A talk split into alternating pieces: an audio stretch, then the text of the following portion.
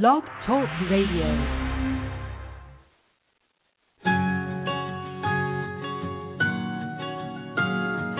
There was a time I was so afraid,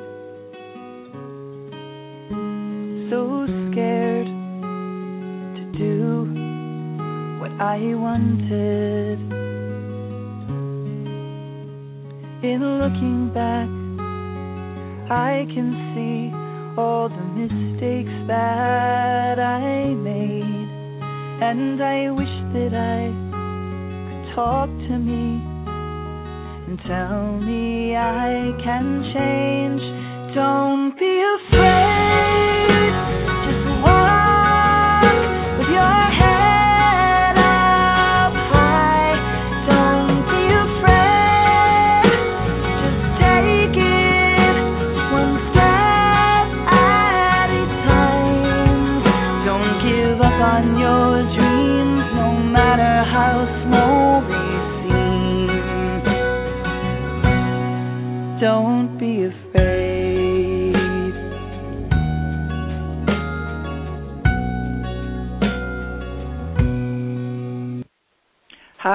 welcome to Blog Talk Radio Safe Recovery. This is Monica, and I am your host. And tonight is April 2nd, 2013. Welcome, welcome, welcome to Blog Talk Radio Land. The number to call in is 818 475 9211.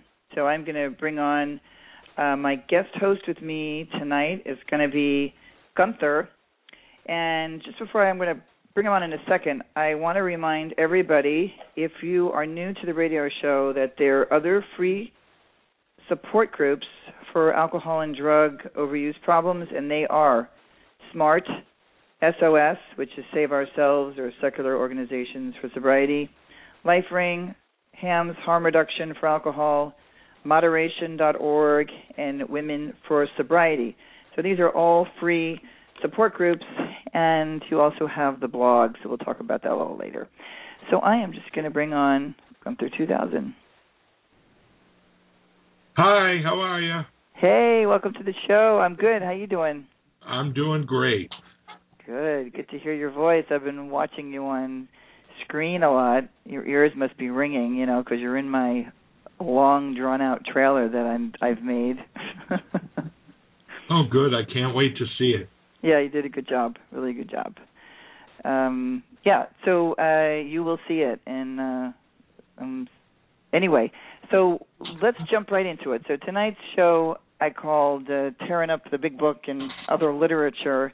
I did a show like this, Gunther. I, I think you may have called in. I'm not sure, but almost two years ago, and uh, I was sort of a little nostalgic uh, as I was doing it, which I'm not at all anymore.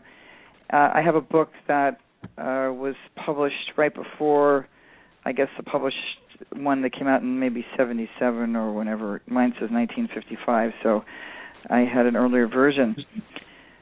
Uh, so I, I made some notes, and one of the things that I wanted to just look at, let me just go right to it, is um, in the forward to the first edition, in the first paragraph, it says to show other alcoholics precisely how we have recovered, and is the main purpose of this book. Uh, and so I, I don't know when that changed from recovered to recovering, and that you had to go, or people thought they had to go there forever.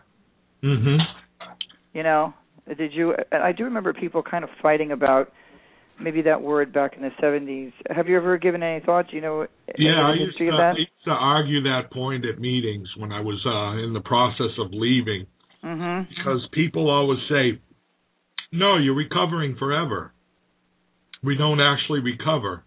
That's uh one of the things that is common in alcoholics is the belief in Alcoholics Anonymous Right. is the belief that you're in recovery forever and that there actually is no cure so you can't be recovered but it says right in their big book just Yeah. as you just stated Yeah. that um those people who supposedly had recovered Mm-hmm. had recovered Yeah, and- Unfortunately, uh, from what I've heard, a good number of those people who had supposedly recovered actually went back out drinking. But Well, I I remember feeling at a point where that I had recovered. I remember at that point, I think if I hadn't been 13 stepped and you know like kind of twice or sexually preyed on, and had that sort of downward spiral spiral that maybe went on, and, and about three years that I was you know abstinent, that I clearly felt um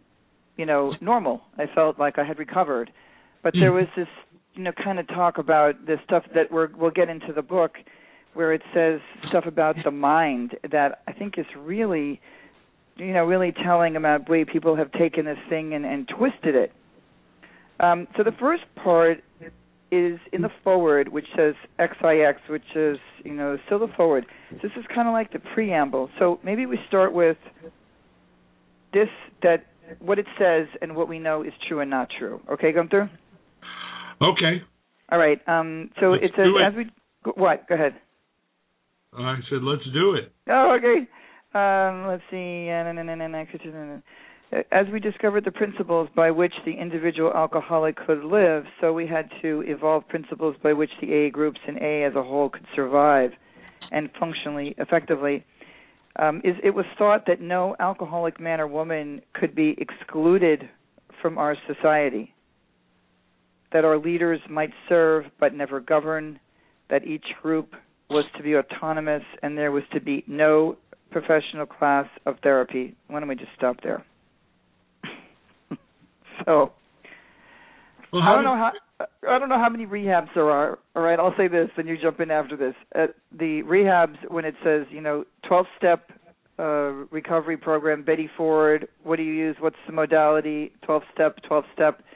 Somebody gave me a number that there were a hundred uh, back in the uh, before the Hughes Act was passed in the late '60s, and now there's some five thousand. I mean, I don't know how many, but we know there is a professional class that someone says I have 15 years. No one does a background check on that. How do you check that you have they, when they say they're sober as long as they are? And some of them have a really small degree. Uh, some of them have gone on to have good degrees, but there's certainly this is not true. What would you say about this piece right here that I just read? Well, I, I was wondering how they figure out who are alcoholics and who are alcoholics. Um, they say no, no alcoholic man or woman should be excluded. Well, how do they know whether someone's an alcoholic or not? It's just something you profess. Right, It's right. Good it's point.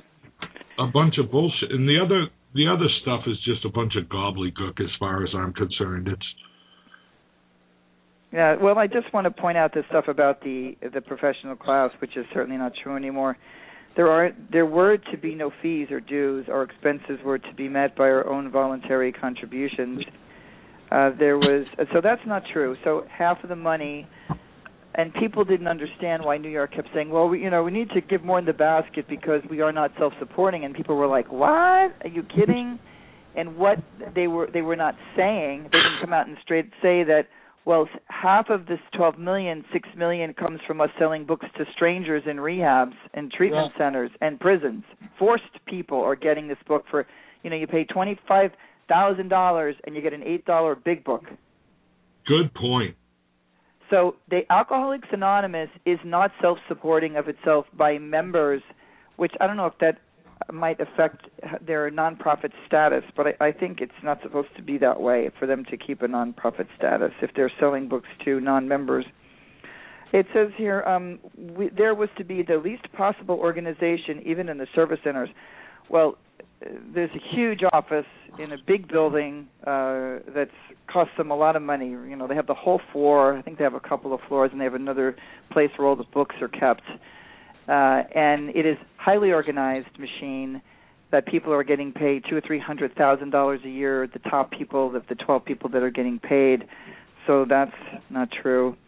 Our public relations policy is to be based on attraction rather than promotion. And uh, It's nonsense. I've seen I've seen commercials on television promoting Alcoholics Anonymous. I've seen uh, advertisements in newspapers promoting Alcoholics Anonymous. Yeah, there's a lot of that in the TV shows. uh, Really, huh? Like Nashville and oh, it's too many. I I, I just uh I watch Shameless now, and um, but they kind of make fun of AA in that show. Oh, good. Yeah, do you watch Shameless? No, I don't, but It's really glad funny. to hear it. they make really fun of it. Um, uh, they make no give endorsements, make alliances, or enter enter into public controversy. Uh, the alliances they've made with the whole judicial system and the court system and the drug treatment, uh, the drug courts. Oh, but So- they'll deny it, Monica. they'll well, we deny know- it. Yeah, well, I mean, if you go online and you look up what happens if you get a DUI, which I did last week, uh, even your first DUI, uh, be it's curious to what they say in your state. In California, it says must attend Alcoholics Anonymous meetings or similar. I'm like, you're gonna send me to the mosque? What what's similar to AA? right? I mean, smart or whatever. Um, okay, I'm going to move on because it's really kind of, you know, it's not. So the next part I want to go into is more about alcoholism. Most of us have been unwilling to admit we were real alcoholics. No person likes to think he is bodily and mentally different from his fellows. Okay, so from the beginning, you are a freak. yeah.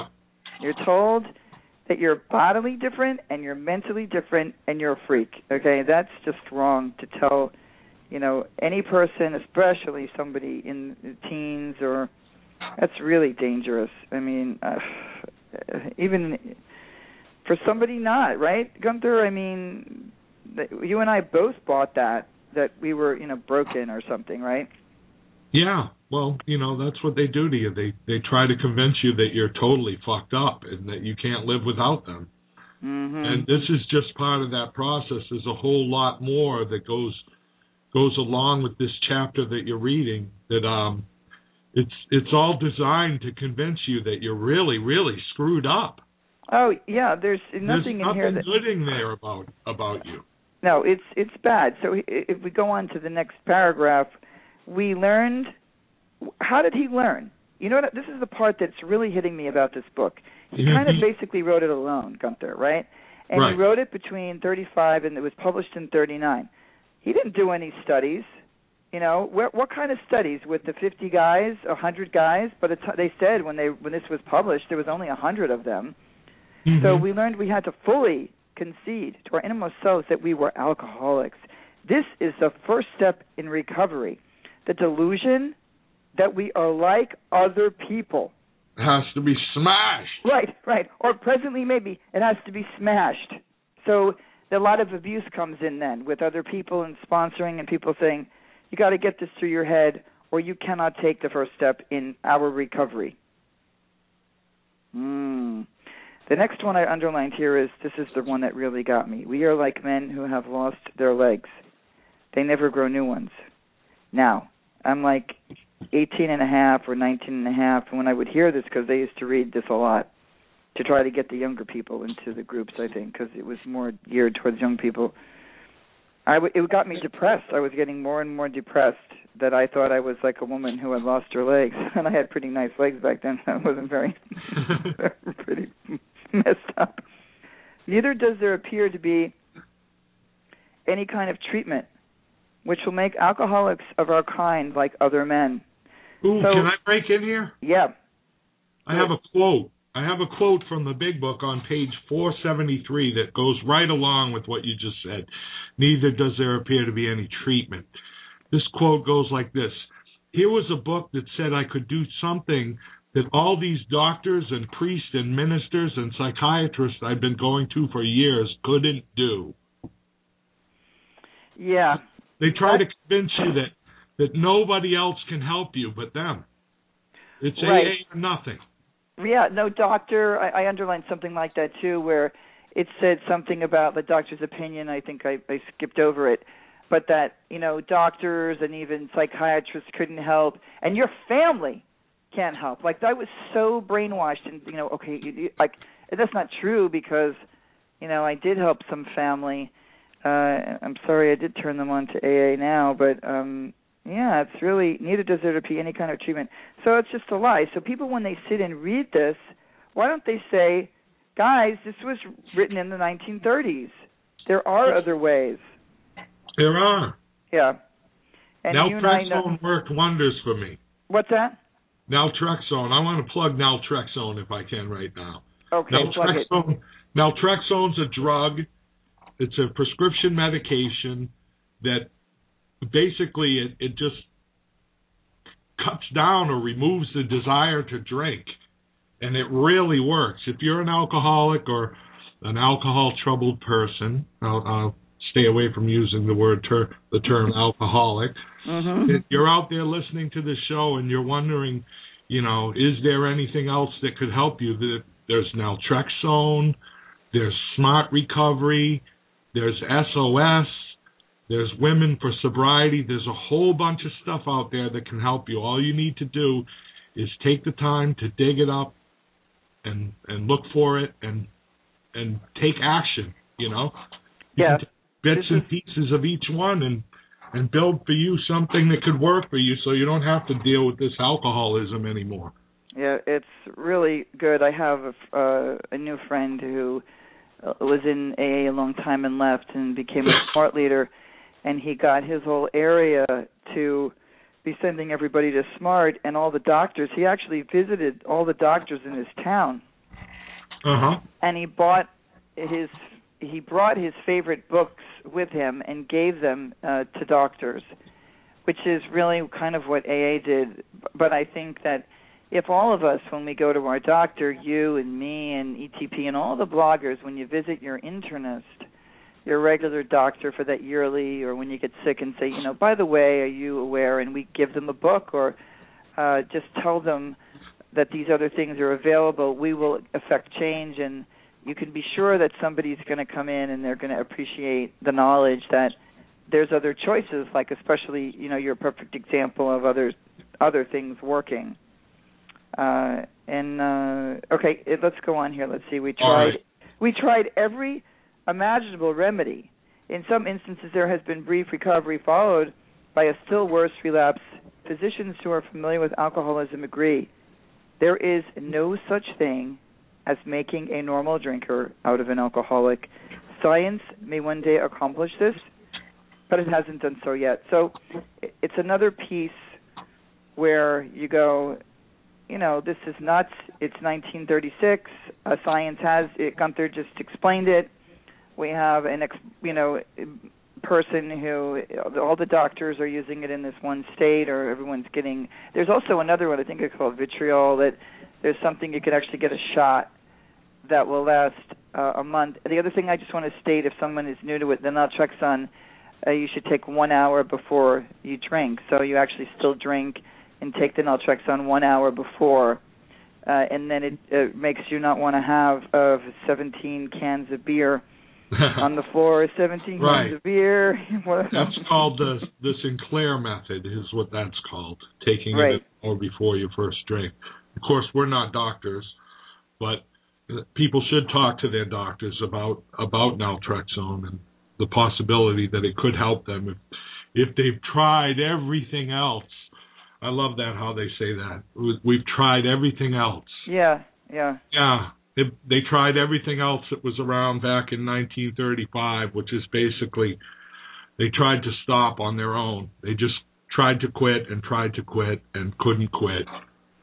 Well, I wonder what they did with, you know, heart disease in 35 and what they did with um diabetes and what they did with uh women's menopause called was called hysteria. In 1936 uh you didn't have a, a transplant. My uncle had a heart transplant, you know, a 27-year-old's heart put in his heart when he, the, the young guy died of a motorcycle accident. My uncle's been walking around for 12 or 15 years. That's science. And this kind of stuff, you know, the problems that existed then, uh there's been science has accomplished a lot. And I really I I actually the meeting the last meeting that I was at that I went to speak before Keeper spoke and I went I don't know it was a good over a year and a half ago Uh-huh. and they actually read this instead of chapter five before I got up. I was a ten minute speaker and I had already really left AA and I just did it for her and I they read that. They said, you know, science may one day accomplish it, but it hasn't done so yet. And the guy sits down, and I stood up and I was like, you know, that's not true at all anymore. You know, that's like this book. And I just started to talk like you and I. And, And I bet the crow the crowd moaned because when I mentioned naltrexone at a meeting, there was there was a moan and almost a an immediate response. There is no magic pill from the crowd. right? They there's hecklers, right? I mean, I was heckled. Mm.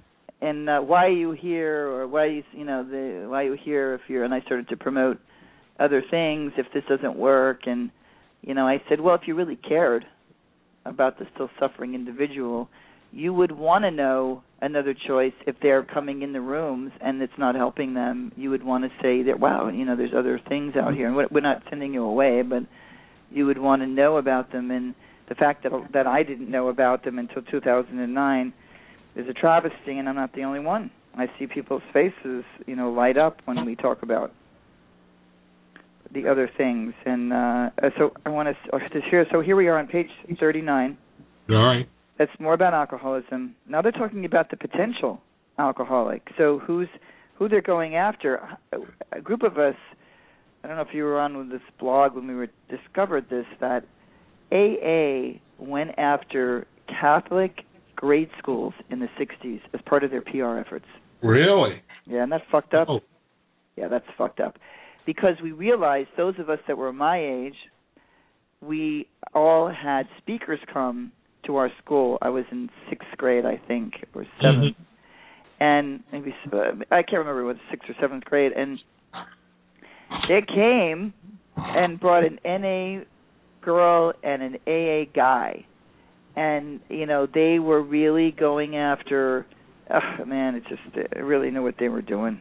You know, it's really upsetting. and I got labeled. The youngsters trying to get them to. uh This is psychological prohibition.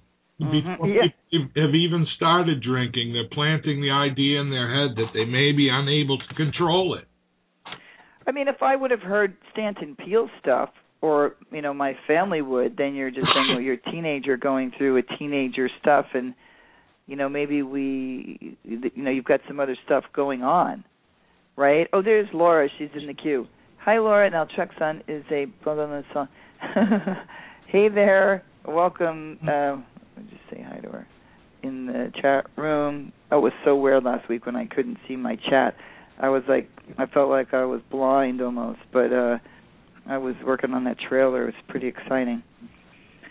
Uh this is this so it says the actual or potential alcoholic with hardly an exception. What the fuck is with this guy? Mr. Know It All. What the fuck is putting- with Bill Wilson, Gunther? Like, you know, that the uh, that arrogance, look at that. But with hardly an, an exception will be absolutely unable to stop drinking on the basis of self-knowledge.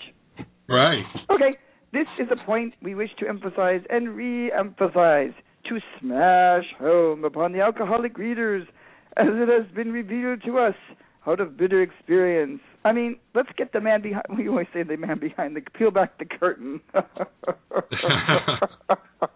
And reveal the wizard. Pay no attention to the man behind the curtain. well, that that's when uh, I think you had your show uh, and your re- what you used to read when you opened your show when you had it.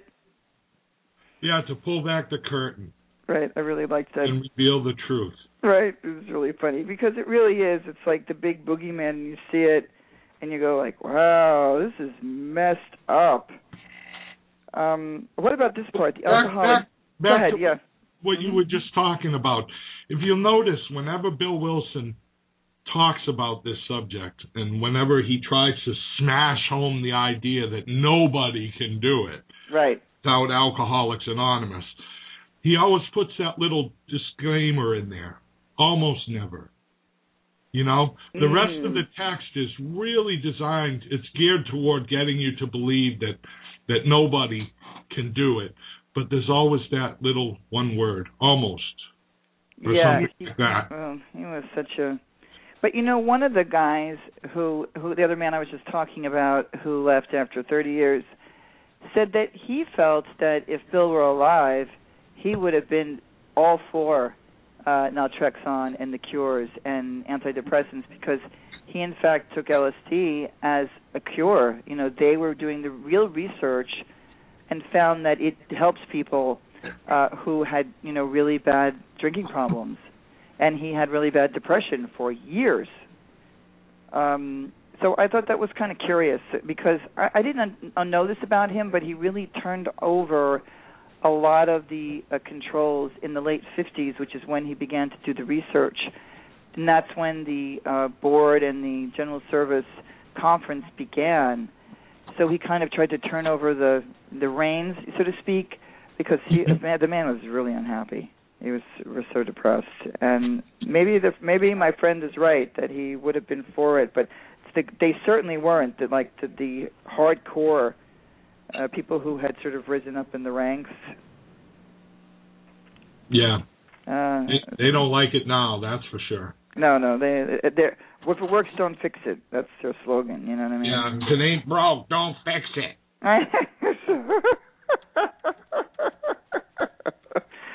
Do you have anything you want to say about anything in We Agnostics, or should I move on? No, move on. Let's let's do this.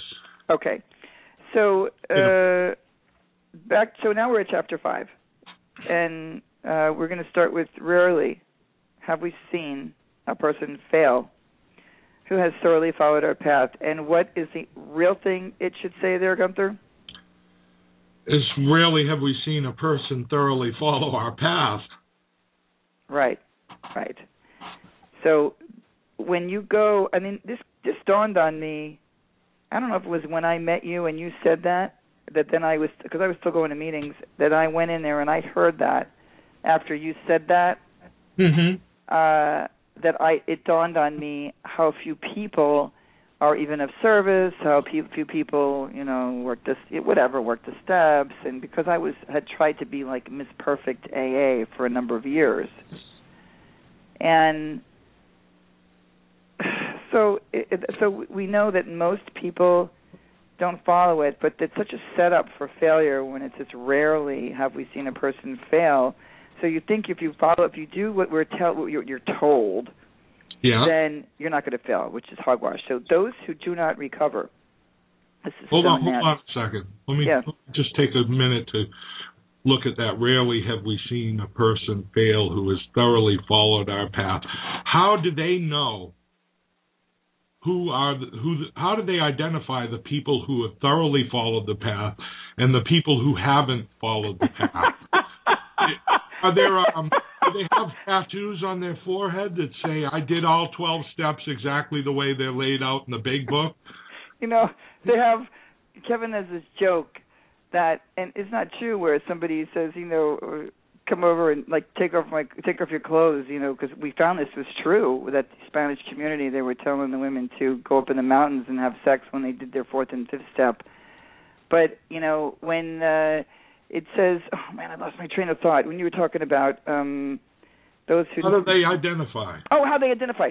So imagine Bill in you know his stepping stones, and you, if you got the honor that you know you were so privileged that you could go up there to stepping stones in Katonah, and you're going to be in that little kitchen and have a pot of coffee with Bill Wilson, and you have like a little questionnaire, right, like on a little thing, and saying, you know, have you done this good? Have you done this?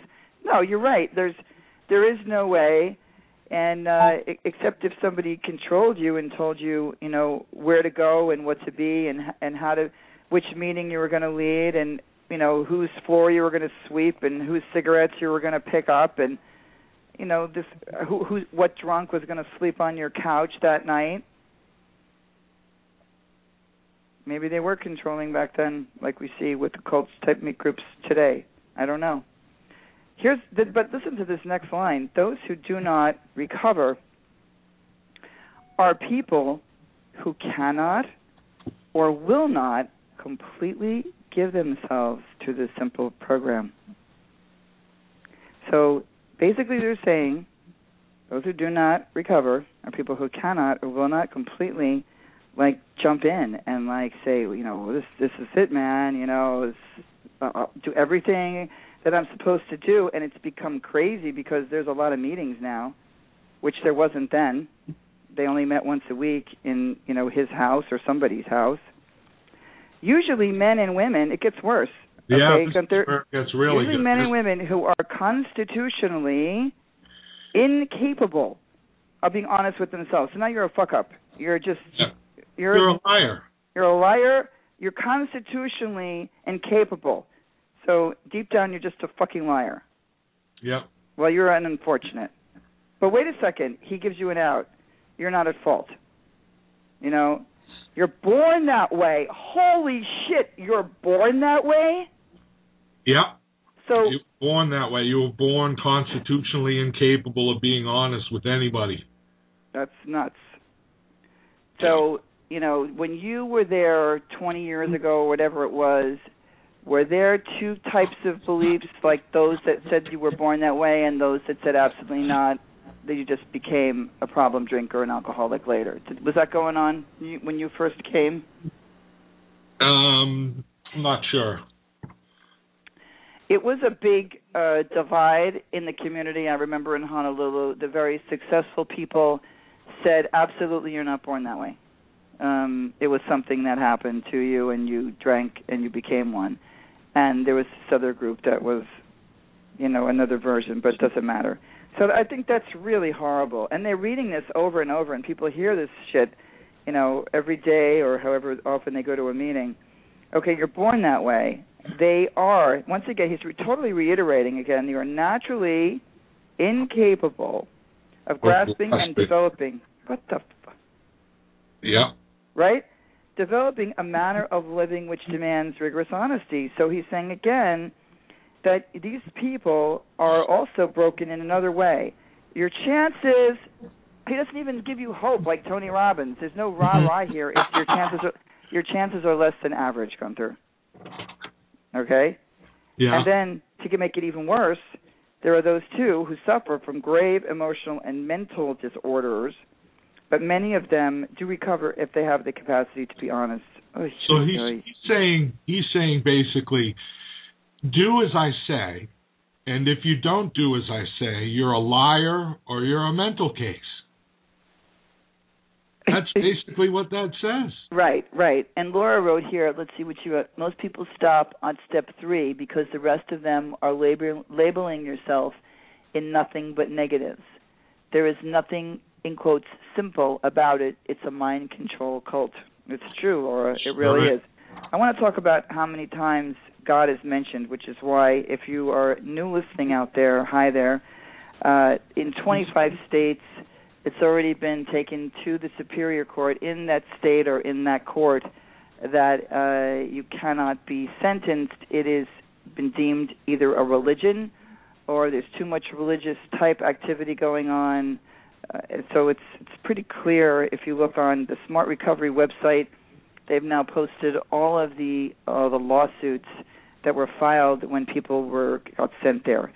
So God is all over the place. Um, there's about six mentions of God, and then there's more if you add the higher power gobbledygook. Okay, be gobbledygook. That's what I like to call it. Now, I, um, we beg of you. Here's some of the things. Um, if you've decided you want what we have, right, and then you're willing, you got to be willing to go to any length to get it. Then you are ready. So this is the insanity that I believed for way too long that I'm very ashamed and embarrassed to say, Gunther. But uh thank God I'm not there anymore. You know what I mean? I believed it too, Monica. I was desperate to find a way to stop drinking, Mm-hmm. and uh, and this was what was fed to me every time I went to a rehab.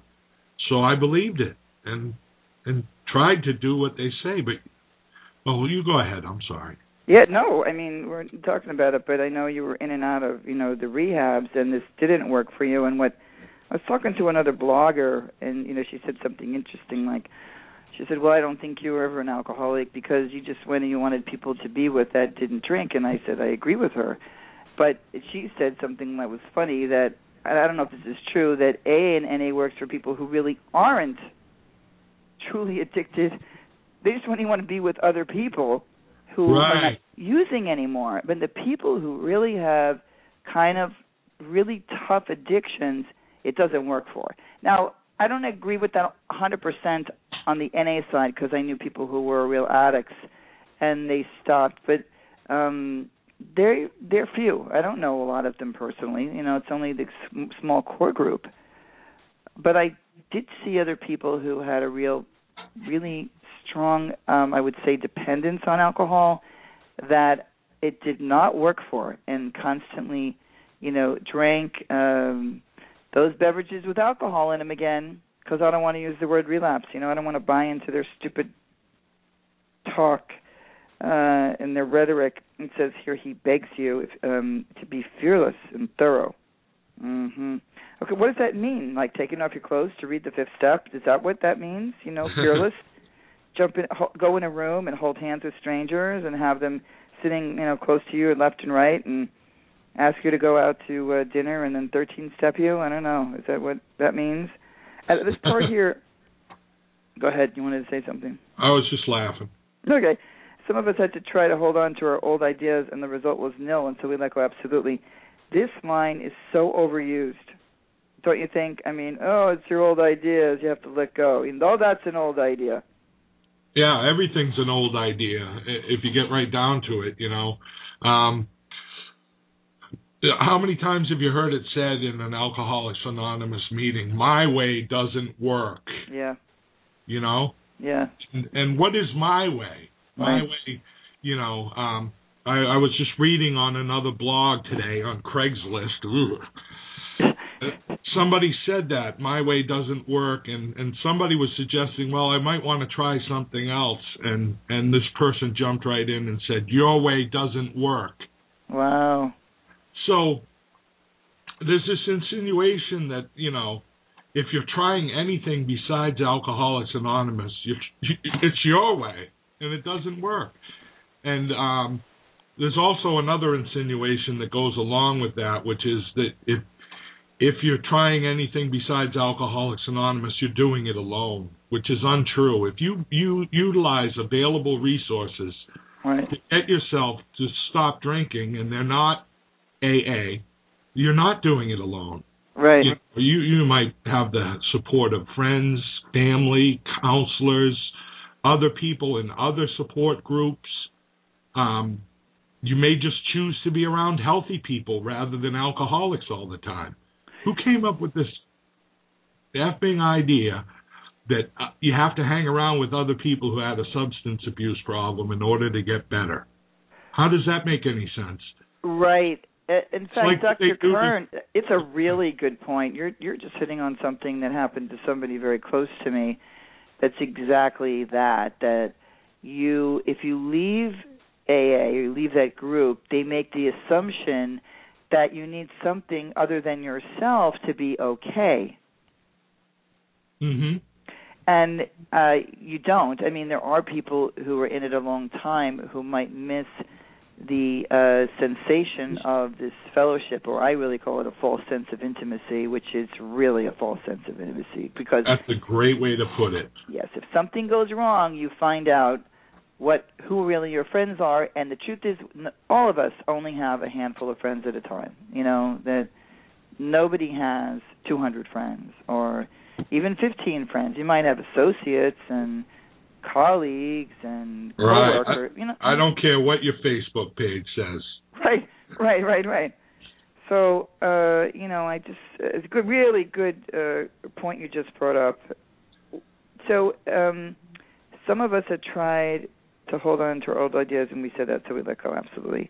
Remember that we deal with alcohol, cunning, baffling, and powerful. So they start to really fear fear monger the alcohol, which is something I didn't feel when I quit, like I quit and I was done, and I I did drink, you know, too much, uh, to, for too long, uh, and never knew what it was like to have a buzz when I was a teenager. I went straight from, you know, sober, sober, you know, or dry to, you know, guzzle drinks, did all the things that are wrong, but that that's giving alcohol actually so much power you know that um it is and actually the alcohol industry loved AA because now it wasn't demons demon rum's fault. It was you. You were sick. You the alcoholic were messed up not uh the uh rum which is what the um the women who what did what did they call themselves back then? The abolitionists? No not abolitionists. That was Prohibitioners. what did they call themselves? Prohibitioners or um, yeah. temperance temperance league. right it was the temperance movement. And the you know the washingtonians were big. Like they got to be in the millions or a million w- was recorded and they were very much a part of getting alcohol to be illegal for as long as it was. And you know mr uh, uh whoever the big owners of uh seagrams and stuff were very happy when alcoholics anonymous came along and they were taking on the blame that it was us that were broken not that alcohol was the problem. And if you watch like archival footage from then it it's really funny. I i just think uh our society has really gotten wacko with uh you know how everybody gets labeled. It's it's uh we I hope we'll, we'll change it. Let's see she, laura wrote more than that alcohol is power but you are powerless. That's right. Good point laura. Um so without help here we go now gunther for the religious ones. And god help those who were atheists or or something else without help it's too much for us. There is one who has all power the man behind the curtain. That one is god. May you find him now. Half measures availed us nothing. Like they're so they're saying even if you do it half good so now harm reduction is out the window. That har- that doesn't work. To reduce harm doesn't matter. You drank. Yep. even though the world didn't blow up, you didn't crash a car, you didn't hurt anybody, you drank at home that night. Uh, you're still fucked up, Gunther. You know what I mean? You drank again. Oh, Well, more, more than that, they're trying to hammer home this idea that you're absolutely we're we're still on the same topic that you're absolutely powerless over this stuff. That um that you need to throw yourself a hundred percent into this program. And there's another contradiction from AA that goes along with that, which is the old saying, well, take what you need and leave the rest. right, You can't have it both ways. You can't take what you need and leave the rest. right, And but half measures availed us nothing. right. So AA really does stress these ideas that you have to be 100% AA or you're going to fucking fail. Well, that's the part that I feel is very manipulating, and I underlined, you know, one of the I don't know where it is. It's later on in the book where I said it, it was the same kind of point that you're making about take what you like and leave the rest. Identify, don't compare. You know, Mhm. that's what was said to me over and over, and I would sit there and go. Uh, I never lost a job. Uh, I never crashed a car. I don't belong here. I don't belong here. Oh, don't worry, honey. Just I didn't. They should have said no. You don't. You don't belong here. You know, get the hell out of here and go to go to school and, and live your life. This Yeah, I remember this guy named Henry came to a meeting one time. And he this does go along with this. He he refused to say I'm an alcoholic. Mhm. Uh, he said, "Hi, my name's Henry and I was sent here by the court." And um Mhm. and they just swarmed him after the meeting like it was their their duty to convince him that he was an alcoholic well some people who go to these meetings they're not as bad as some of these people who who are sleeping in the gutter you know Right, right. They're really moderation and harm reduction, and even smart to learn, you know, other skills or any of the, you know, the five, six programs we talked about could Mhm. help somebody to get a handle on it and you know start the use of naltrexone and uh yeah you know I, if i ever go to a meeting for to do any of my activism while i'm finishing my film i've decided i'm going to say i'm monica and an empowered woman and um, i'm going to say no i don't label myself. I think that's very very negative and very dangerous to do. It's not healthy. And then if they give me shit you'd say are you kidding? I thought you know all are welcome here. You're going to you're going to welcome a pedophile and a rapist. But if they if they you know label themselves an alcoholic you're going to welcome them but you're going to give me shit because I don't want to label myself that anymore because I think after so much so much time and whatever that none of that matters yeah so much for their just suggestions and take what you need and leave the rest right if you don't Mhm. conform in AA, you'll be ostracized. Well, and and the, same the the whole thing that you just said about the paradoxes, or you know, you have to do it this way, but then it says this in the book. So right after they read the twelve steps, it says, you know, many of us exclaimed, "What an order! I can't go through with it." And it says, "Oh, don't be discouraged. This is where the manipulation comes back in and the brainwashing. No one among us has been able to maintain anything like perfect adherence to these principles. We are not saints. So now you get the "We are not saints" card to get you out of you know the shithole. Right. You can do lousy crap. The point is that we're just willing to grow along spiritual lines.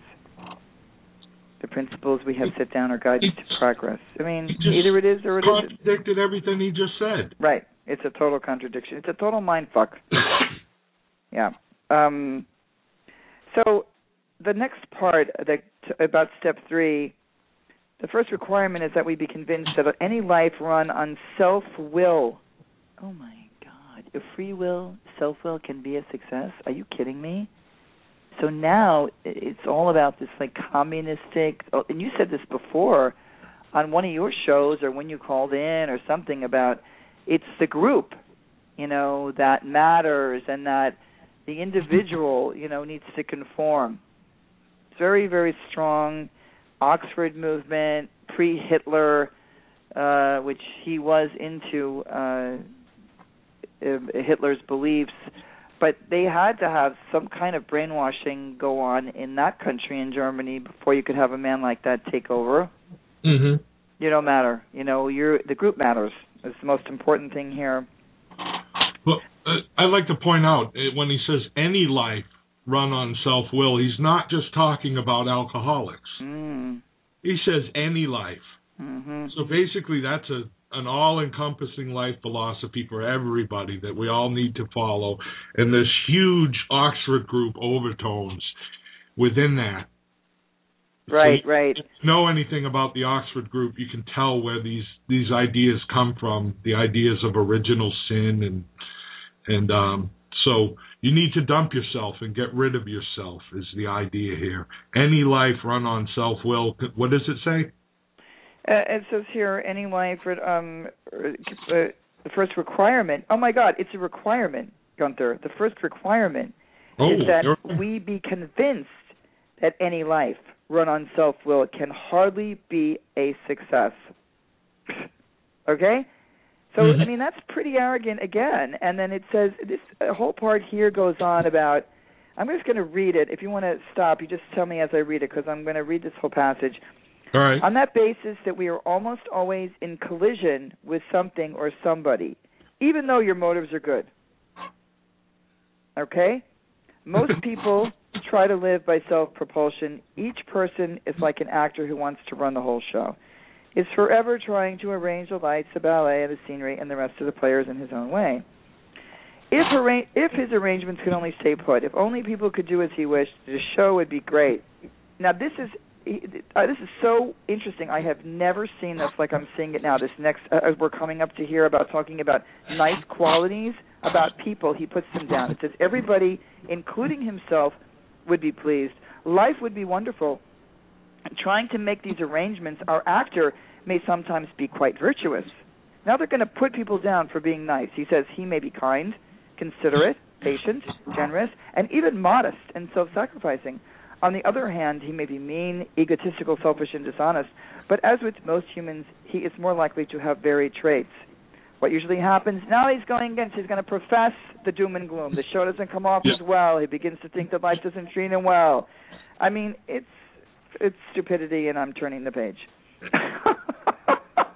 Yeah, he's saying that your life is falling apart. Your life is falling apart because you're selfish and self-centered, and you're trying to run everybody else's show. But in actuality, most of the people who are reading this shit, their life is falling apart because they're addicted to alcohol, mhm. And because they can't function in a rational and reasonable manner because they keep being drawn back into this this addic- addiction. Can you believe it is 10 to 5? We only have 10 more minutes um, to go on here. Uh, I'm having fun. This is funny. All right, so you know the next page. This is the page where it says selfishness and self-centeredness that we think is the root of our troubles, driven by a hundred forms of fear, self-delusion, self-seeking, and self-pity. We step on the toes of our fellows and they retaliate. Okay.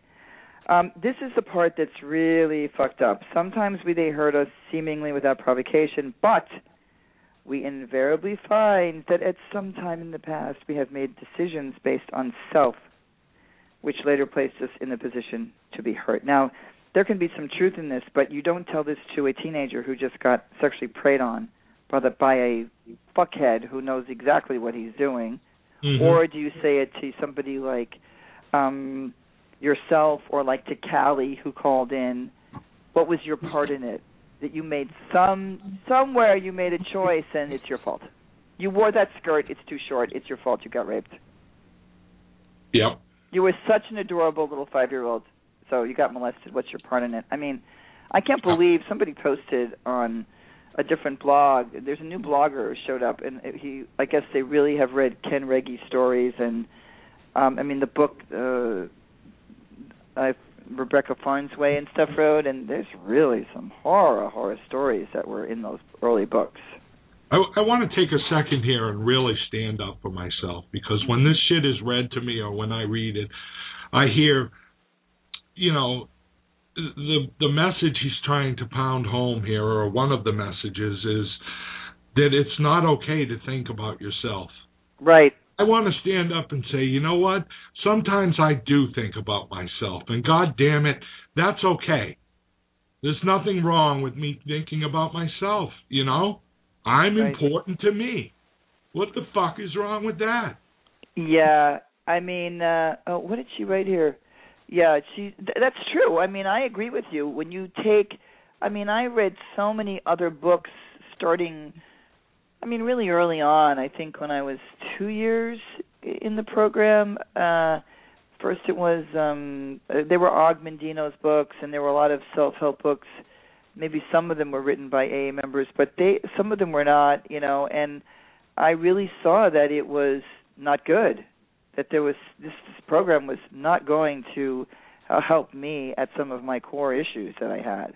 Mhm. And I really began to read lots of other books and read get subliminal tapes and listen to them and learn different meditations and a lot of other things that oh, I, I really hear you. It, listen to this part. This is what I, I highlighted. I wanted to say here. Above everything, we alcoholics must be rid of this selfishness. We must, or it kills us. Come Oh, on. you're gonna die. You're gonna. you In fact, I I would have people in AA. To me, are so there's.